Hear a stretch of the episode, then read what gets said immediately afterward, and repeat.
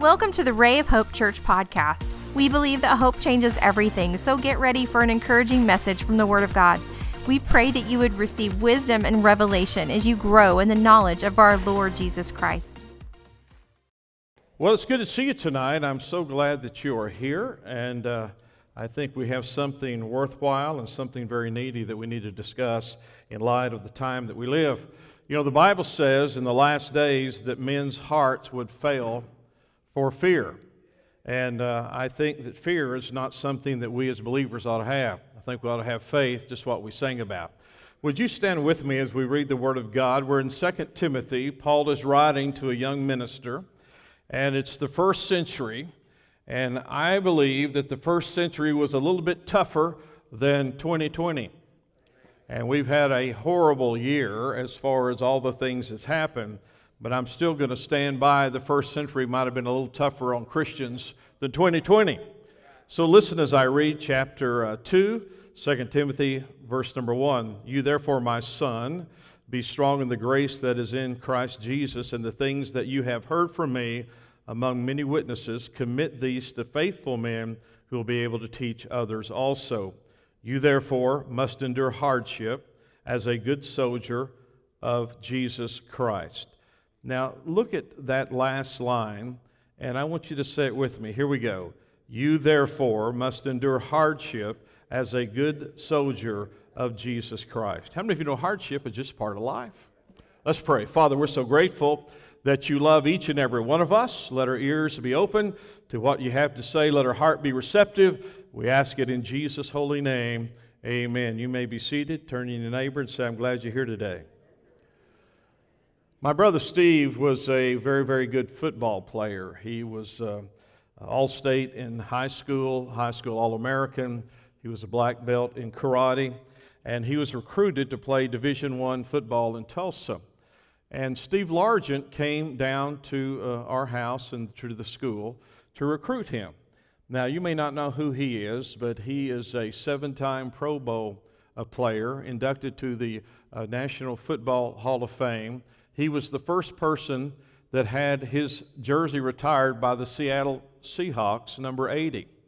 And uh, whenever somebody like that comes to your house, how many of you know that's pretty impressive?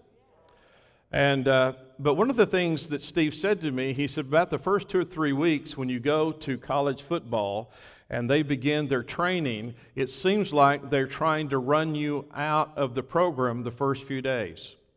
And what they're trying to do is to see who's going to last and who's not going to last, who's going to endure this and who's not going to endure this. So it's very intense, as you can, you know, just imagine, not only physically, but also mentally. You know, our military has some of the same things going on. The toughest, um, you know, physical and mental program in the military is the Navy SEALs. And of all the ones who began Navy SEAL training, 75% never finish. Only about 25% goes through uh, the training to become a Navy SEAL. The second most uh, difficult training, according to what I've studied, is Special Forces. So both of those are very, very intense. And when you think about that, you begin to reflect back to what Paul is telling Timothy. Now, I want you to notice something here that Paul uses about three different things that uh, we're going to get into tonight. But the, the three phrases I want you to catch here is number one, be strong. You must endure hardship and hardness. And then lastly, he said in these verses, you must be a good soldier. Now, if you take that word, hardness and hardship, it means to undergo affliction and to suffer trouble. Now, look with me at verse number four. So, we're going to continue what Paul says to this young minister by the name of Timothy. He says, No one engages in warfare, entangles himself with the affairs of this life, that he may please the one who enlisted him as a soldier. And also, if anyone competes in athletics, he is not crowned unless he competes according to the rules.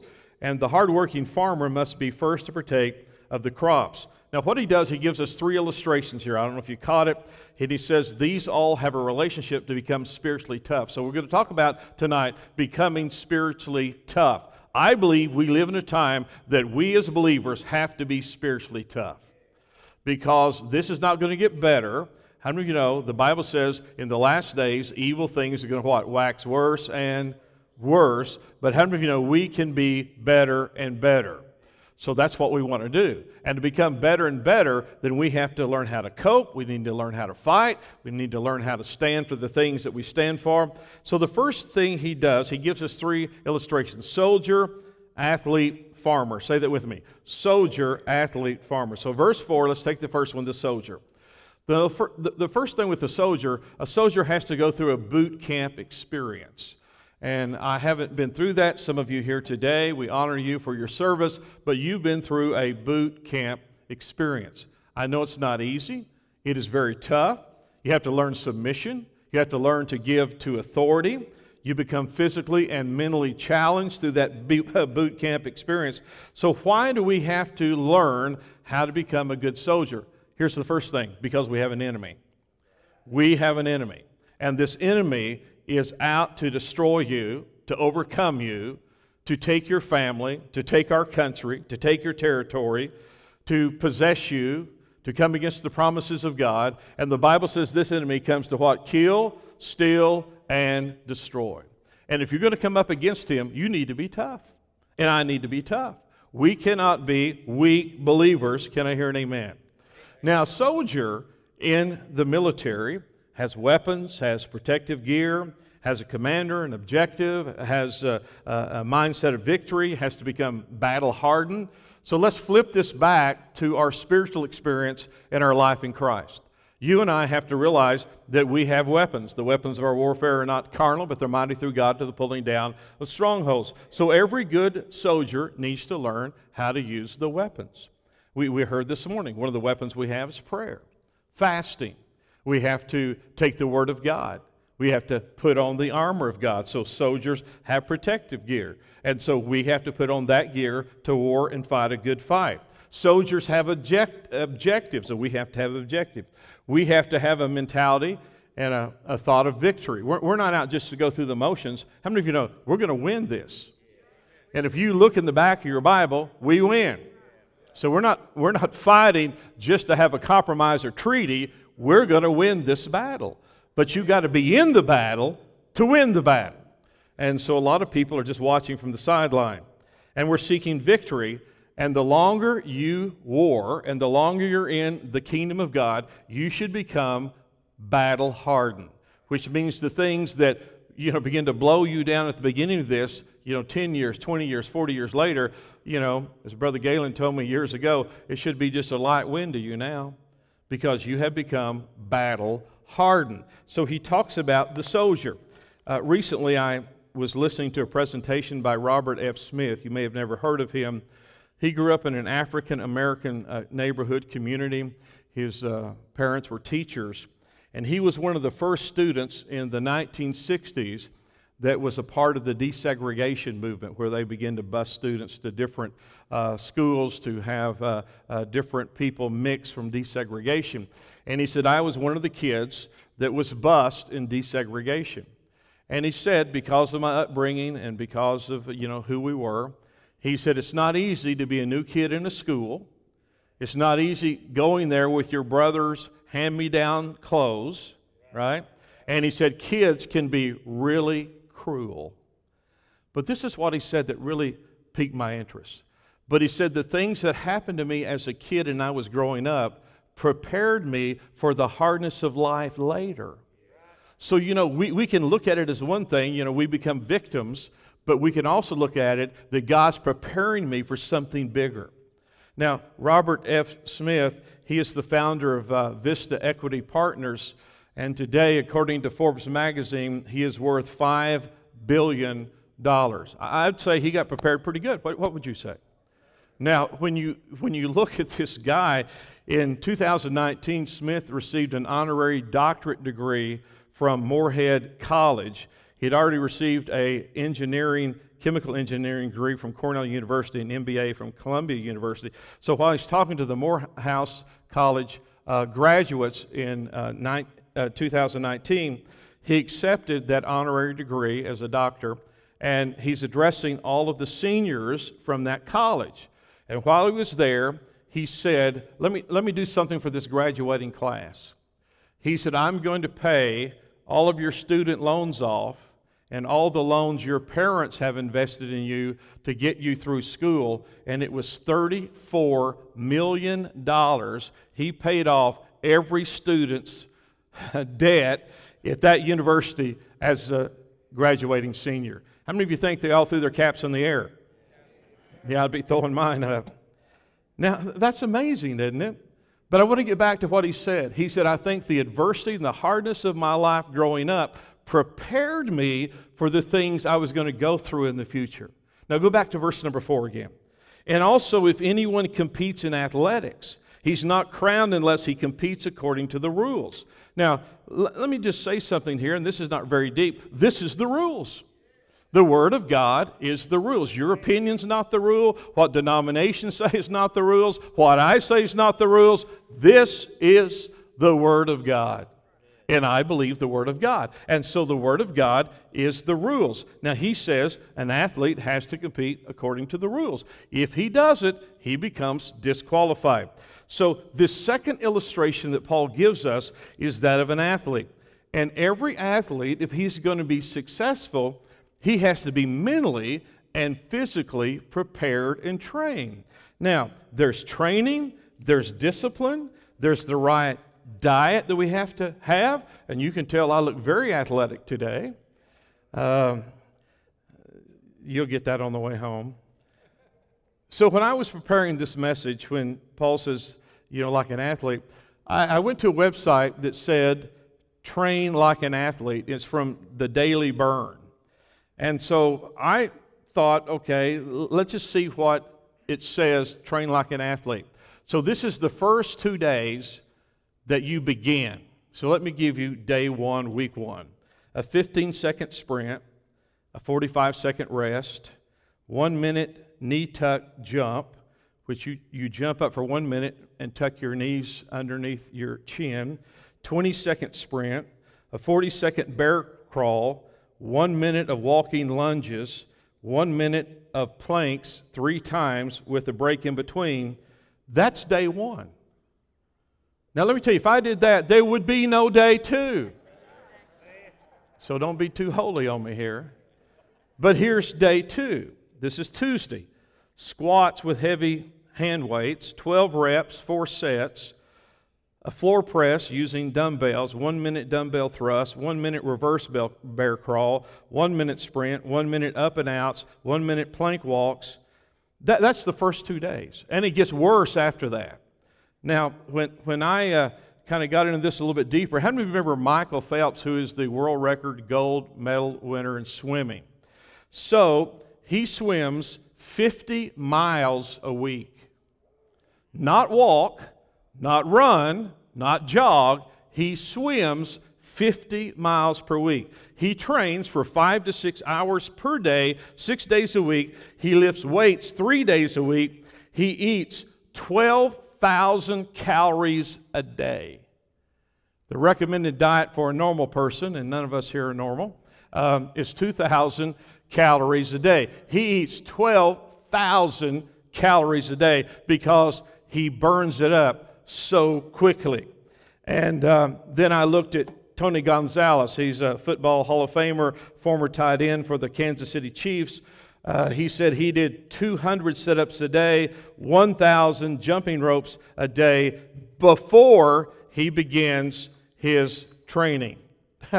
That's before he begins the training. That would be my training if I could do it, and obviously I wouldn't be able to do that. Now, so he says that athlete, is going to have to be hard and trained, disciplined mentally and physically to compete in the way he wants to compete. Here's the third illustration that Paul gives us. Look at verse 6. The hardworking farmer must be first to partake of the crops. So now he uses what? The soldier, he uses the athlete, and then he uses the farmer. Now I know a little bit about this because, you know, we raise uh, cattle and we do plant some crops.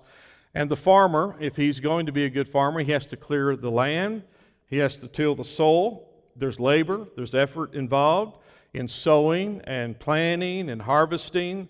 He has to endure the hardship of the seasons. There's either not enough rain or there's too much rain, dealing with weeds and insects and uh, feral hogs and everything else. Because if you're going to do that, There's a whole lot of stuff that could keep you at bay in having a good crop or a good life. So you have to be patient, you have to be persistent, you have to be intentional, and you have to go through some very, very hard work. Now, in verse 7, this is what he says Consider what I say, and may the Lord give you understanding in all these things. How many of you know we need to have understanding in all these? We, we have to act like a soldier, we have to be like an athlete, we have to be like a farmer. Now, this is what he's saying to this young man who's at the church at Ephesus that we believe that later became the pastor, and now he is leading in a very difficult time. Now, let me just insert this. I believe if we brought Daniel in today and we brought Paul in today, and we could bring several biblical characters in today, and we seated them here, and we would say, you know what, Paul, Daniel, uh, we're, we're having a hard time in 2020. And we'd tell them all of our trouble. And maybe they wouldn't say anything, but there would be some nonverbal communication going on. And we would say things like this uh, Well, it was difficult because we had to not meet for a while, and uh, we, we have to wear masks, and, uh, you know, we, we, have, we have to, you know, rub this stuff on our hands and uh, stuff like that. And I believe after we finished, both of them would go, Well, what do you think? And Daniel, if he stepped up to the platform, he would say, uh, uh, Guys, one time they said we couldn't pray. And you know what I did? I went home, went upstairs, threw my window open, and I turned to Jerusalem. And guess what I did? I prayed. And you know what? I didn't have to wear a mask. I didn't have to rub any hand sanitizer on, but they did throw me in a den of lions. So how you doing with that, church? And then Paul, and you can read about it as he wrote it. He said, uh, "Well, I, know 2020 has been rough for you, but uh, I've been beaten with whips and robs, uh, with, with rods, and I, I've been in prison. I, have been shipwrecked two or three times, and you know, uh, uh, every city that I go to, there's pain and, and, and hardship and persecution. And I was left at dead at Lystra, and I think God raised me from the dead. And uh, the Jews are seeking me to kill me everywhere I go. Uh, uh, how's your 2020 going? So I'm saying all this not that we can say, well, it's not that bad. I'm saying this that for us to continue to build the kingdom and do what God's called us to do, we need to have some spiritual toughness in our life. We have to have some spiritual toughness. So if we had Daniel here, if we had Paul here, and we say, well, somebody bull- bullied me on Facebook, they would probably roll their eyes again. Or someone said something about me, or they didn't like the sermon, or uh, they, they don't like what we believe, or whatever the case may be. You know, we have got to really have some spiritual toughness in our life. And I'd like to tell you it's going to get better, but I think that we're going to have to just become tougher and tougher. We're going to have to get stronger and stronger because the world that we live in is a very tough world. So, why do we need spiritually to be tough? And let me just give you a few things. You have a pencil and paper, write it down. Here's number one because of the world we live in. We need to become spiritually tough because of the very world that we live in. Most of you know uh, this has not been a good year. COVID 19, the recent elections, the economy, and we live in a very sinful, evil world. In John chapter 16, Jesus is speaking to his disciples. This is verse 33. These things I've spoken to you, that in me you may have peace. In the world you will have tribulation. Now, let's stop there. He didn't say you might have tribulation. He said, You will have tribulation, but be of good cheer. I have overcome the world. How many of you are glad that He's overcome the world? But you're in the world now. You're not of the world, but we're still in the world. And Jesus said, You're going to have some tribulation. It kind of goes back to Matthew 7 as he finishes what we know as the Sermon on the Mount. He said, It's not if the wind blows, it's not if the rain descends, it's not if the flood comes. He said, It's going to come. You just better be founded on the rock. And if you're on the rock, you're going to survive. And if you have the peace of God that passes all understanding, then you're going to get through a very troubled world. And those people who get through that are going to be spiritually tough. you know, uh, maybe I shouldn't say this, but we don't need any Christian panty right? I mean, we really need some hardened soldiers, some tough athletes, and some farmers that's willing to endure and be patient to see a harvest. And I believe we're going to see one because God has promised us a harvest. But we live in a world that's extremely tough.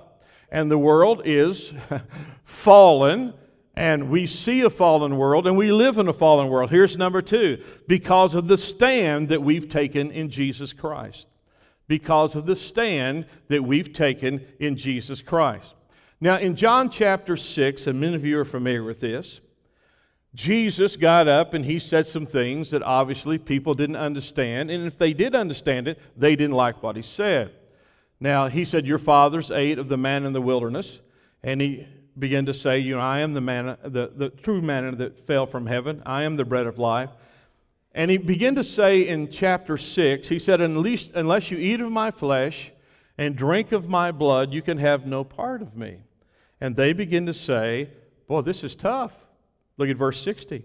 Therefore, many of his disciples, when they heard this, said, This is a hard saying. Who can understand it. Verse 66 From that time, many of his disciples went back and walked no more with him. They didn't walk with him anymore. Then Jesus said to the twelve, Do you also want to go away? You see, the first moment of contention or trouble, many people, what do they do? They just laugh. You know, I'm not going to follow him. I mean, this is tough. This is hard. This is a hard saying. Well, listen, if you're going to have a hard saying, live in a hard world, you better be spiritually hard in the fact that you're tough to get through those very tough times. Now, Amos the prophet, and many of you have read this in the Old Testament, he said the Lord is going to stretch a plumb line in Israel. Now, not only is there going to be a plumb line stretched in Israel, I believe there's a plumb line stretched in Christianity. Now, what does a plumb line do? It gives you the straightness, it gives you where you need to be, where you need to build, where you need to put the wall, where you need to put the post. How many of you with me? You stretch the plumb line to see where it goes. Now, if you deviate from that plumb line, how many of you know you're off course? You're not constructing it right. You're not at the right place. So, that plumb line that is in the Word of God will differentiate you from other people in the world. Now, let me explain why. Because when you get on that line, when you believe what the Word of God says, they're going to call you some names. How many of you have ever been called names because of what you believed? You're a right wing lunatic. You are intolerant. You're insensitive. You are not inclusive. You're not caring. You're rigid. You're archaic. You're homophobic. You're a Bible thumper. You're deplorable. Hey, that was said in one of the elections, wasn't it? All of us Bible thumping believers are deplorables. Holier than thou. Well, listen, if somebody calls you those names, are you going to give up? Are you going to go home, tuck your tail between your legs, and say, well, if they're going to call me names, then I can't go on? Oh, no, we got to be tougher than that, don't we? We, we got to say, listen, I'm just believing the Word of God. So whatever you say to me, whatever you call me, doesn't change what I believe, and it's not my opinion, but this is what the Word of God says. Do you realize that Jesus went through that very same thing? Uh, they called him even someone who's possessed with a devil. Now, how can you call the Son of God, God in the flesh, the Messiah, someone who's possessed with a devil? Now, if they did that to him, listen closely, they're going to do that to you because the servant is not above the master. So Jesus is called a lot of things. He is he is opposed, and so we have taken a stand and the stand we've taken in Jesus Christ is not going to be accepted by a lot of the rest of the world, and even some of your relatives, and the people you work with, and even some of your friends, and even your immediate family. Because we believe that there are certain things that are sacred, life. We believe that uh, the Word of God is true. We, we believe Jesus is real. He's not just a historic figure. How many of you we, we, we, you know that we believe He is the Son of God? and he is the Savior. Matthew chapter 24, verse 9. Then they will deliver you up to tribulation and kill you, and you will be hated by all nations for my name's sake. So if you confess to be a believer, then you're going to be hated. And are you willing to be spiritually tough enough to be hated for your stand, for the world that you live in that is not believing like you, and to stand for what the Bible says that we should stand for? And why do we need to do that? Because it's what we should do, and to do that, we have to be spiritually tough. Can I hear an amen? Now, here's the third thing. The third thing is because of the people we have to deal with. Oh, this, this is fun, isn't it? because of the people we have to deal with. This is Jude, there's only one chapter, verse 10. But these speak evil of whatever they do not know. Have you know some people talk about things they do not know? And whatever they know naturally, like brute beasts in these things, they corrupt themselves. So he says the fallen nature of man gives us the indication they talk about things they do not know but yet they express it out of their own insecurity and their own lack of knowledge. You know, early on, some of the things that uh, people said about the church, and many of you don't know this, some of you do because you were through this process. When we uh, started down on Second Street, we, we, were in a horrible little old building. I mean, we, we loved the building because we had one, but it was a little white shotgun building, had no central air, no central heat. Uh, there was one bathroom. Uh, we, we, were um, kind of unisex bathroom way before everybody else was. You just had to lock the door, knock on it, make sure nobody else was in there. We didn't have a men's and women. You know, you just had to say, okay, is, is it clear? Um, so when we started there, um, and Carrie and I pastoring, uh, this is some of the things that was shared uh, about the church then. You have to show your checkbook before you can become a member. Has anybody had to show their checkbook before you could become a member here? No.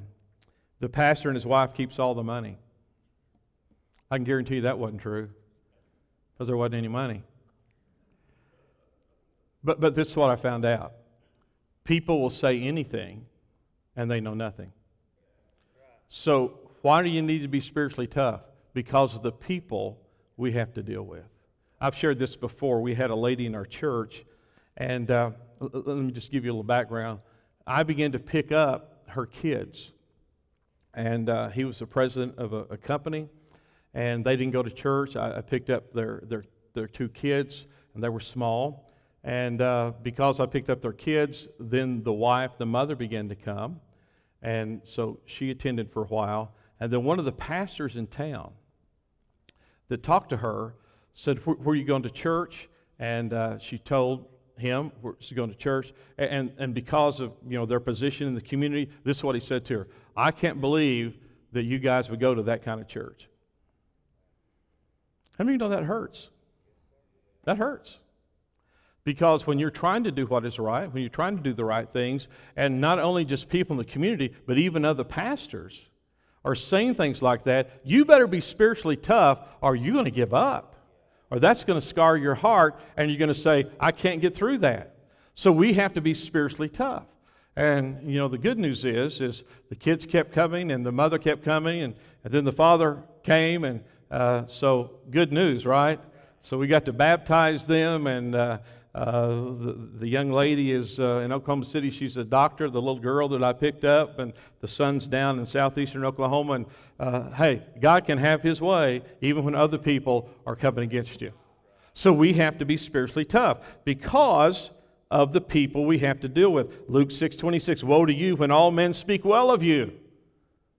So Jesus said, if people are speaking well of you everywhere, woe to you because if you're not rattling a few cages, if you're not upsetting the apple cart with some people, maybe you're not doing or living like you should live. Now, when, when, you, when you deal with people, you just got to be tough because people are tough to deal with. And it's never changed. It won't change in the future, and it's been that way throughout history. Moses had Korah. Does anybody know that story? Uh, Moses had a few people oppose him, and he was chosen by God, wasn't he? He was handpicked by Almighty God. And if you don't know the Korah story, let me just briefly give it to you. Uh, Moses is the leader. Korah comes along and he says, Why are you the leader? I can lead just as good as you. And sometimes when you're the leader, you don't know what to say. And God stepped in, and I found this through 40 something years of ministry. Uh, really, if God doesn't defend you, you can't defend yourself. How many of you believe that? And so the Lord spoke to Moses. He said, I'll take care of this. He said, Have all of Korah's group show up at the tabernacle and uh, tell them to bring their staff in hand, and we'll see who the leader is. And so Moses tells Korah, and that group shows up, and uh, all of a sudden the ground opens up, swallows them all up, shuts up, and leadership questions over. Right? Everybody has their opposition, and it makes no difference who you are. Nehemiah had to deal with Tobiah and Sanballat, right? David had Saul. Jesus had the scribes and the Pharisees and Judas. Paul had to deal with Alexander the copper, coppersmith, and Demas has forsaken me. Every great leader and every Christian has somebody that's going to oppose you. That's why you need to be spiritually tough. And don't be surprised or don't be startled that someone pets your fur backwards. Don't be surprised that someone comes against you because that's just what the enemy does. So, what keeps us tough? Four quick things before we finish up tonight. What keeps us tough? Here's number one a life that has deep roots. A life that has deep roots will keep us tough. Well rooted, well anchored, tapped into the water supply, not toppled by every wind and doctrine that comes along, right? So we have to be well rooted, we have to have deep roots. The Psalms actually starts with this that you need to be like a tree planted by the rivers of water. You're tapped into something deeper than anybody else is tapped into. I began to study this this afternoon. I actually did this uh, last week, but I began to just think about what we were going to talk about tonight. So I got on my iPad and I began to look at the storms and how trees survive storms and what makes trees strong.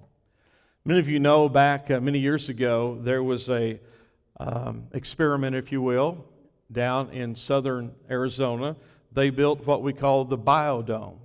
And if you get home, go ahead and Google it. It was a huge complex. They had a desert, they had their own sea, uh, they had their own tropical forest, they, they had their own uh, you know, plants that they planted for food, they had animals in there. And the reason was they did this experiment, spent millions and millions and gazillion millions of dollars building this huge facility to see if we could be self sufficient on a hostile environment like Mars or the moon or somewhere else. And what they found out is the trees grew fast, they grew big and strong, but they would fall over.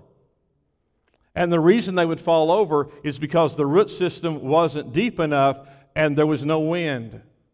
And the wind gave them strength to become the kind of trees they should be.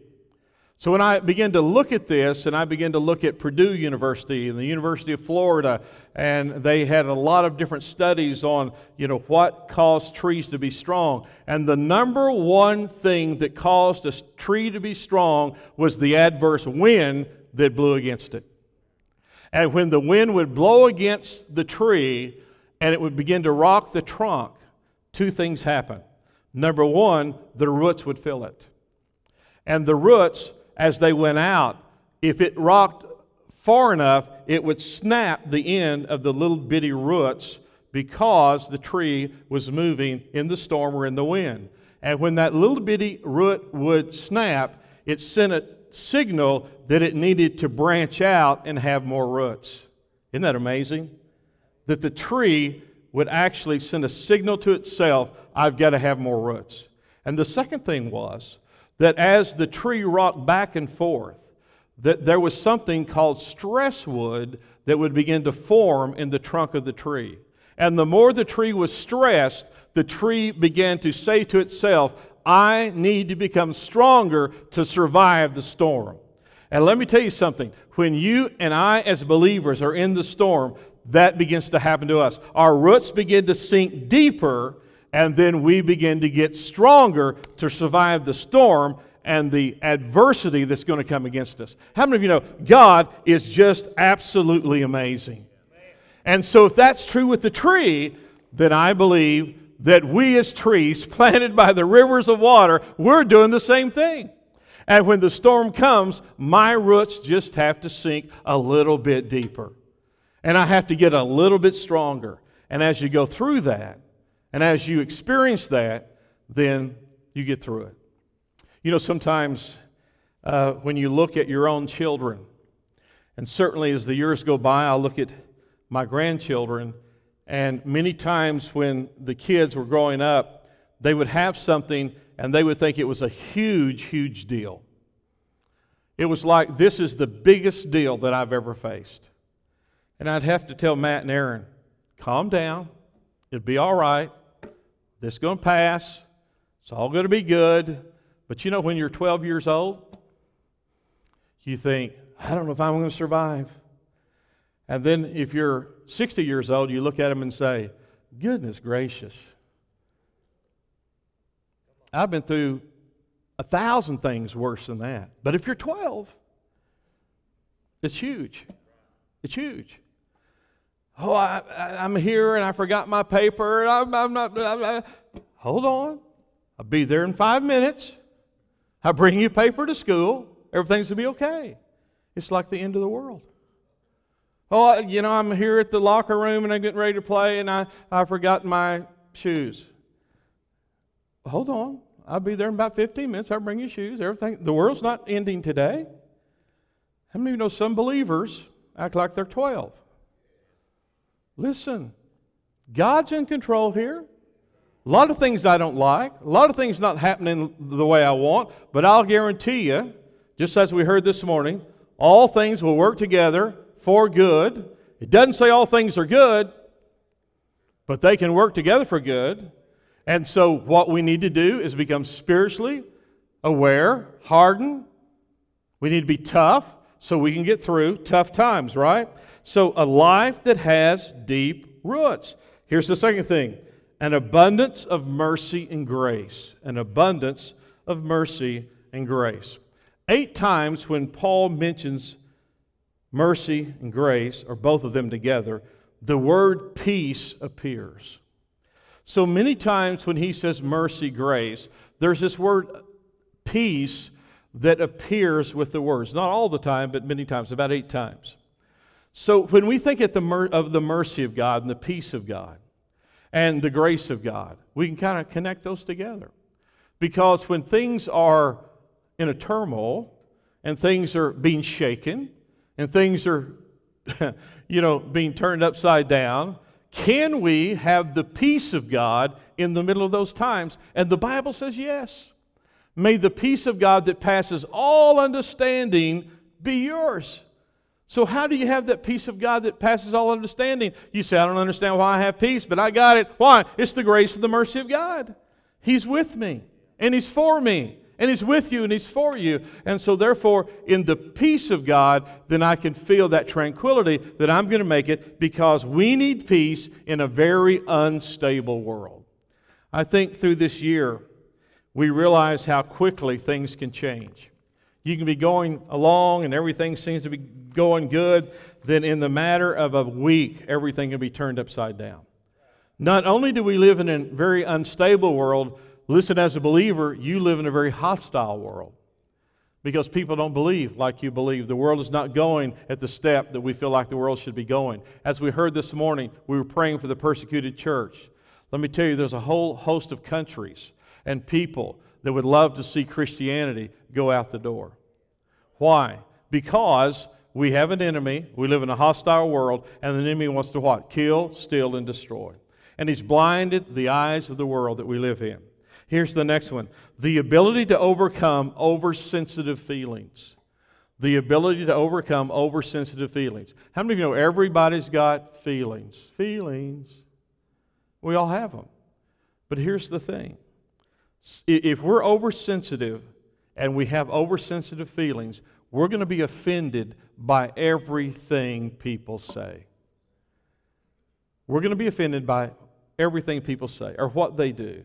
And listen, don't wear your feelings on your sleeve because we're going to live in a hostile world that is adverse. Sometimes people offend us and they don't mean it, but sometimes people are very meaningful to offend you and to say things against you and to come against you. So we have to realize we can be offended by everything and everyone, and we have to be tender enough to move forward with compassion, but tough enough, tough enough to get through some very tough times and words and experiences and people.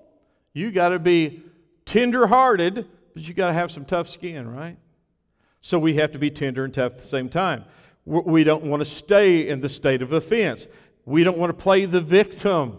I mean, you know, we're the victors. But if you don't watch it, you'll always be in that victim mentality. And we need to be in the victor mentality, not victim. And here's the last one we have to abide in love. We have to stay in love. 1 Peter chapter 4 verse 8 Peter we know as the disciple that Jesus really understood that he had a revelation of who he was.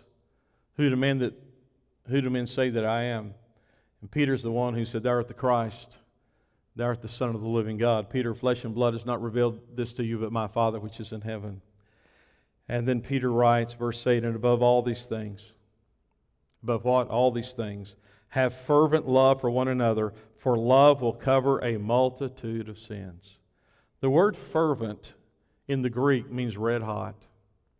If you have a fireplace poker and you leave it in the fire, and I don't know if you've ever done this, you pull it out and it's just red and glowing, and sometimes it can be white hot. That's the word fervent. So, what kind of love should you have and I have?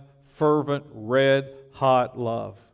And what will it do? It will cover a multitude of sins. Um, we've been doing this series on Sunday mornings, Family Matters. You, you do know marriage can be tough. You do know that raising kids can be tough. You do know that sometimes you'd like to ship them to Alaska and not go. You do realize that they'll break your heart. And the things that happen to them, it feels like it happens to you and it's multiplied, and your heart breaks with them. You do realize that sometimes they'll make decisions that you would never make. They go places that you'd never go, and they would do things that you'd never do, but yet you still have what? Fervent love toward them. And so, as a parent, you need to have some spiritual toughness, right? So that we can get through those tough times. So, love keeps us going. I've said many times, you know, I, I wish we had built this building that when I preach, sometimes there would be a trap door under the pulpit and would just slide me out to my car. I wouldn't have to see anybody, talk to anybody, and, and uh, people are so gracious. Pastor, that was a great sermon. I'm thinking in my mind, no, it wasn't. That was a belly flop for God, but because I love God and I love God's people, I'm going to come back Sunday again. I know Waylon feels that way, and everybody who's ever ministered feels that way that you know, I didn't do very good today, and, and I feel like I want to quit every Monday type thing. But why do you keep showing up? Billy, I tell you why we keep showing up because we love God and we love His people and we love the call of God on our life. That's what we do. And, and why do you keep coming? And why do you come on Sunday night when most people don't? Um, it's because you love God. I mean, why do we just keep coming back to hear the Word of God? Because you love the Word of God. Why do we keep loving people when sometimes they feel like they're not very lovable? Because we have to have that fervent love, and it covers a multitude of sins. And not only do people offend us, but I'm sure we've offended other people. What do you think? I'm sure we've done things to other people that they feel like we not only have offended them, but even sinned against them. So, why do we continue on the relationship? Marriage, kids, uh, parents, parents to children, because of the love that needs to be abundant in our life. We just keep loving. And that's why Peter said, above everything, you've got to have this fervent love because if you don't have this fervent love, you're not going to continue and you're not going to get through this. I mean, when you're standing there and they're getting ready to crucify you upside down, why don't you say, hey, quit because you love Jesus? When they're getting ready to cut your head off, and Paul doesn't say, stop, I'll denounce my faith it's because you love Jesus.